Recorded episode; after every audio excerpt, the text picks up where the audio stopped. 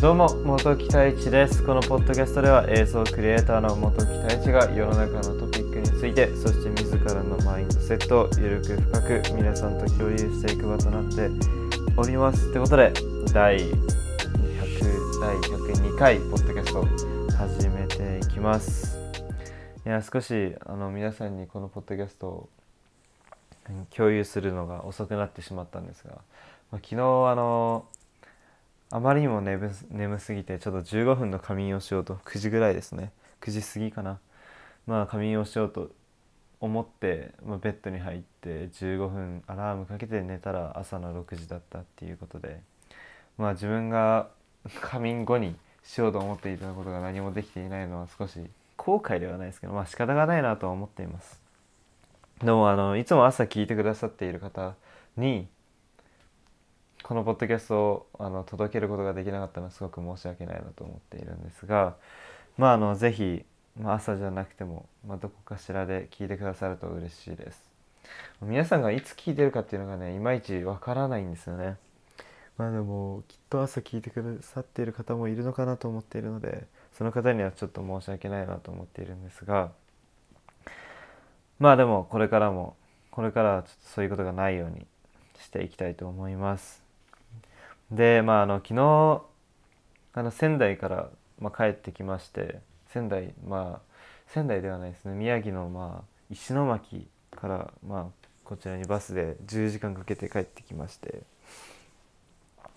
まああのいろいろとその、まあ、自分が今まで出会わなかった環境で、まあ、過ごすことができて本当にすごく感じることが多かったなと思う思いましたね。でまあその中でもやっぱり直接まあなんかそういう環境に出向くだったりやっぱり YouTube だとかそういったもので見るのとやっぱり直接現地に行って確認するのではもう1から100違うなと思いました。なので何か実際に確かめこれは以前のポッドキャストでも言ったんですが何か実際に自分で確かめてみたいことがある方は是非現地に絶対に行くべきだなと思います。そこでやっぱりいろいろなことを感じますしいろいろなことを知ることができますしやっぱりネットに頼ってちゃやっぱりダメだなと感じました。まああとやっぱりその後仙台駅にも行ったんですけどもあんまり東京と変わらないですね。その、まあ、いわば新宿だったり表参道みたいな感じと、まあ、雰囲気も見た目もあんまり変わらなかったのであんまり面白みがないなと思っていて、まあ、自分はあんまり居酒屋とかそこまで興味がないので居酒屋とか好きな方だと、まあ、まあ多少ちょっと変化があるのかなとは思いますけど自分そこら辺あんまり興味がないので、あ、あんまり東京と変わらないなと思ってしまって。なので、まあ、これから旅行にどこか行くだったり決めている方は首都圏から離れた場所に行くことの方が面白いのかなと思います。まあ、これはもちろん個人の見解なんですけど今もしそのカントリーサイドに住んでいる方は今まで出会うことのなかった環境まだなのでまあ首都圏だったりそういったことに行った方が面白いと思いますし今その簡単に首都圏に行けてしまう人であったりまあ、そこに実際にもう住んでいる方であったら田舎というか言い方悪いですけど今まで感じたことのない環境を選ぶことがより面白さがあるのかなと思うので、まあ、ぜひ皆さんもちょっと旅行を考えている方とかはそういったことを考慮していった方がより楽しくなるのかなと個人的には思っております。ってことでまあテーマについてお話ししていこうかなと思うんですが本日のテーマは「人の魅力は人間味から出る」というテーマについてお話ししていこうかなと思っていて、まあ、これはその、まあ、セイさんと車の中で話している時に、まあ、出たワードなんですけどもでもこれを聞いてあそりゃそうだなと思っていてなんか自分が確かセイさんに今日何々できなかったんだよねみたいなそういう反省みたいな話してたんですね。するとまあそのせいさんが誰かから、ま、聞いた話だったらしいんですが、まあ、全然それは、まあ、もちろんその反省することっていうのはすごく大事で次につなげることがやっぱり最も重要なことだと思っていて。なんですけど、まあ、その反省とか自分の悪いところ短所であったりがないと人間味って出ないんじゃないかって。人間味があるから人はすごく魅力があるっていう言葉にすごく関心というか、まあ、それはそうだなってすごく思ったんですね。皆さんがどう思うかは分からないんですけども。で人間味っていうのは、まあ、先ほど言ったように人の短所であったり人のあらですね。人間らしいミスというか、そういったものがあるからこそ人間は面白いんだっていうことですね要は完璧でないからまあ、人には魅力があるということなんですが、まあ、やっぱり以前も多分ポッドキャストで完璧主義者っていうテーマでお話ししたことはあると思うんですけども、まあ、完璧だとつまらないんじゃないかっていうことです。まあ、やっぱり皆さんあの短所であったり長所っていうものが人それぞれあると必ずあると思っていて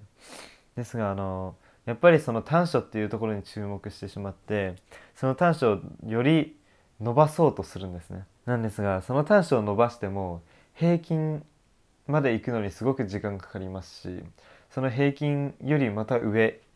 人よりまたけている領域まで行くのにもっと時間がかかるんですよ。なんかそれってあんまり時間がもったいないんじゃないかなと思っていてもちろん人でできないことはできないと割り切った方がもちろんなんか自分に必要だなと思うことはしっかりと、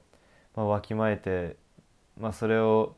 その短所が自分に絶対長所にした方がいいな自分に平均までこの短所を生かした方がいいなと思うのであればそれはやるべきだと思うんですけどもみんながこうだから自分もこの短所は絶対に上げた上げなきゃいけないのかなって思ってたり